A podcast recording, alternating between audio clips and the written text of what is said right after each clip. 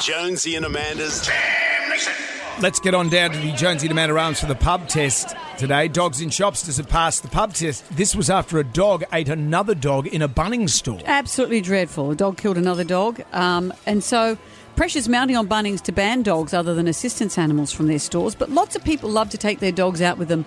And you can put your dogs in your trolleys, and it's all. I saw a picture of Bill Shorten the other day. He put one on social media. It was dogs of Bunnings, and he's pushing his giant bulldog around in a trolley.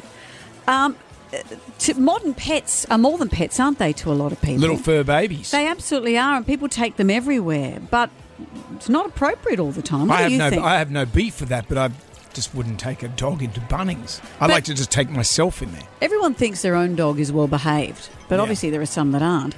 Dogs in shops, does it pass the pub test? Look, unless it's a service dog, a seeing eye dog, or an anxiety dog, no.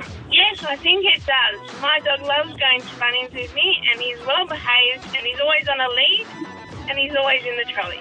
Two weeks ago, I saw a woman carrying her Labradoodle into the nail salon because she did not want to be without her dog. Yes, it does. You only have to travel to Europe to see how dogs are integrated into the community. I have a dog. I'm a dog owner.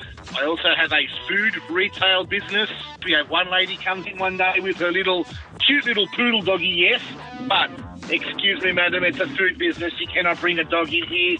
And she went off, completely off. Definitely not for those of us who are allergic to dogs. We choose not to have dogs even though we like them. So why do we have to be subjected to it when other people are inconsiderate and take them into shops? No, it doesn't. Bunnings allow dogs in, so tradies couldn't leave their dogs in the car when it's hot. It's not that everyone and their dog can go visit Bunnings. Interesting. Not every man and his dog can go to Bunnings. I didn't realise that was sort of the history of it. Indeed. Jonesy and Amanda's Jam Nation.